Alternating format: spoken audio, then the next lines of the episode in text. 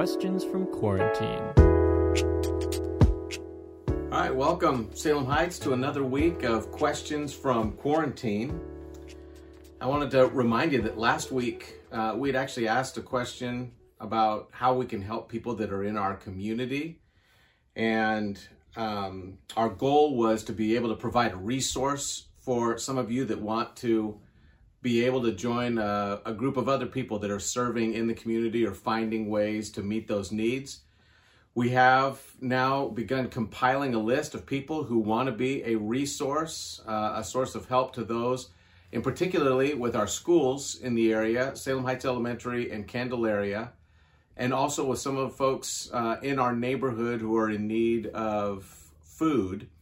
We are trying to collect a, a group of names, individuals who say, I would like to be a resource for those individuals. I'd like to provide food or money to go buy uh, those needed necessities for those individuals. If you are one of those people and you want to help out, you can contact the church at serve at salemheightschurch.org and say, I want to be on the resource list. Just give your name and information to serve at salemheightschurch.org. They're going to be compiling a list of people and they will send out needs to that group that signs up and allow you to be a part of an answer to our community.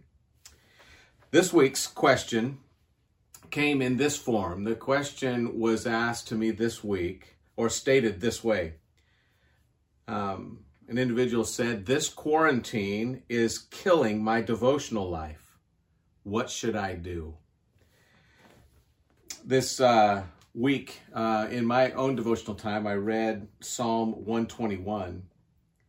And it actually says this I lift my eyes to the mountains. Where does my help come from?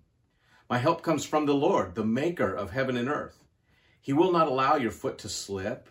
Your protector will not slumber. Indeed, the protector of Israel does not slumber or sleep. The Lord protects you. He is a shelter right by your side. The sun will not strike you by day or the moon by night. The Lord will protect you from all harm. He will protect your life. The Lord will protect your coming and your going, both now and forevermore. Uh, very first verse there says, I lift my eyes to the mountains. Where does my help come from? It's interesting that all around that area there, there were mountains. And in fact, it was understood at that time, at the time of the writer of the Psalms, that the gods of the foreigners were actually gods that were worshiped at the mountains. So you would go up to a mountain and you would see a little altar in all of the hills around uh, Jerusalem. They were there in all of Israel, in all of the foreign countries. They would have gods that they would worship up on mountain altars. And so when he says, I'm looking up to the mountains, but where does my help come from? He says, I'm looking to the place where most other people look.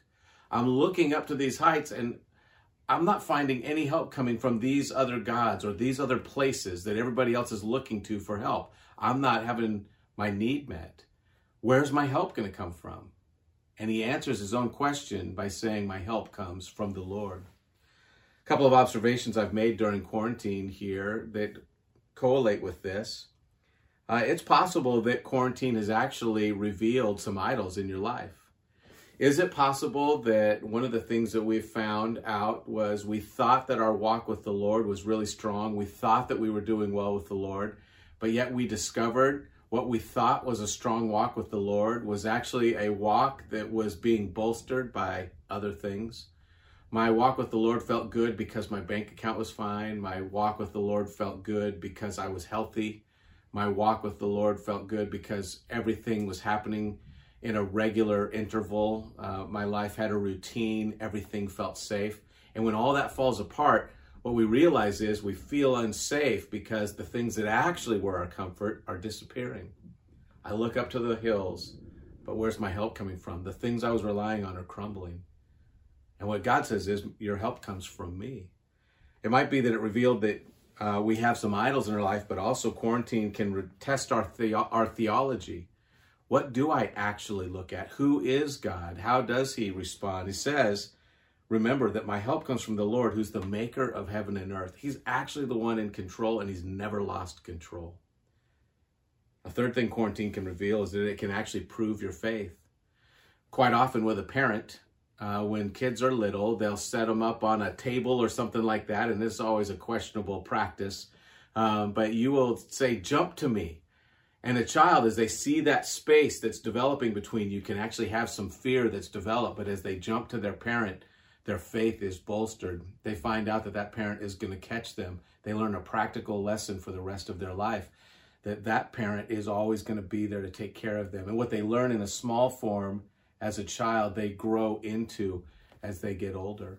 Quarantine actually can do one of those three things for us. It can reveal our idols, it can test our theology, it can reveal that God as a parent is teaching us to rest in Him, to jump to Him. But that doesn't mean that our devotional life gets any easier. It's just revealing the trial. He says, Well, I will not allow your foot to slip. Your protector will not slumber. Indeed, your protector of Israel doesn't slumber or sleep. The Lord protects you. He's a shelter. The Lord will protect you from all harm. The Lord protects your coming and your going. Six times he says, I'll protect you, I'll protect you, I'll protect you.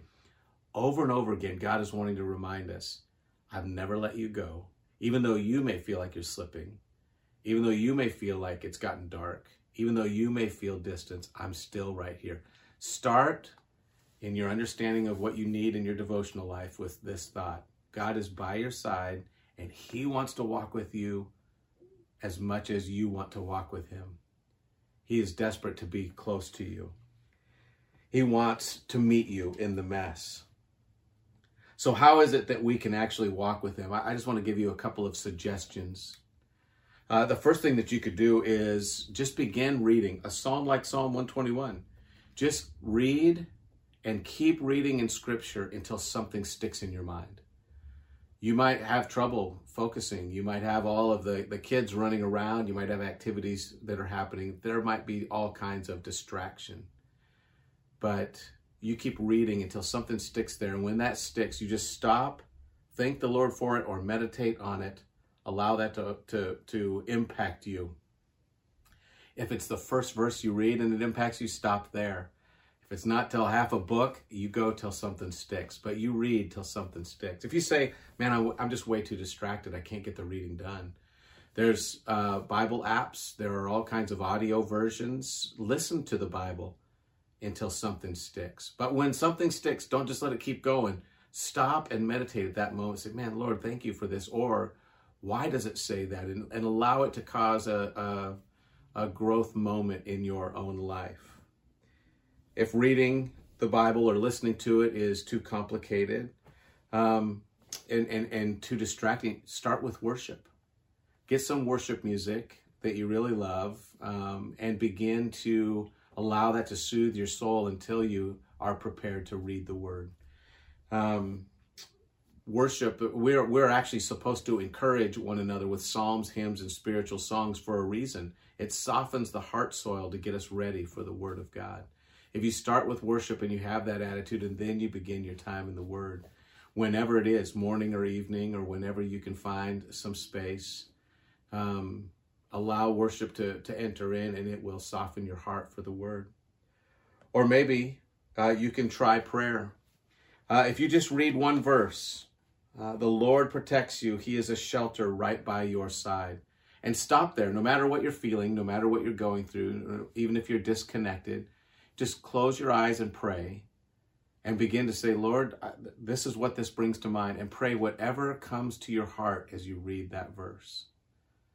It may be that the, the Lord is a, a protector, He is your shelter, He's by your side, and you say, Lord, there's a lot of things that are by my side. I have, you know, my animals are always by my side, my family is always by my side. You can begin to pray with random connections, but then you will ultimately end at a place where you're saying, Lord, thank you for being faithful. Thank you for walking with me. Thank, thank you that even though at times I feel like I'm wandering, you have never left my side.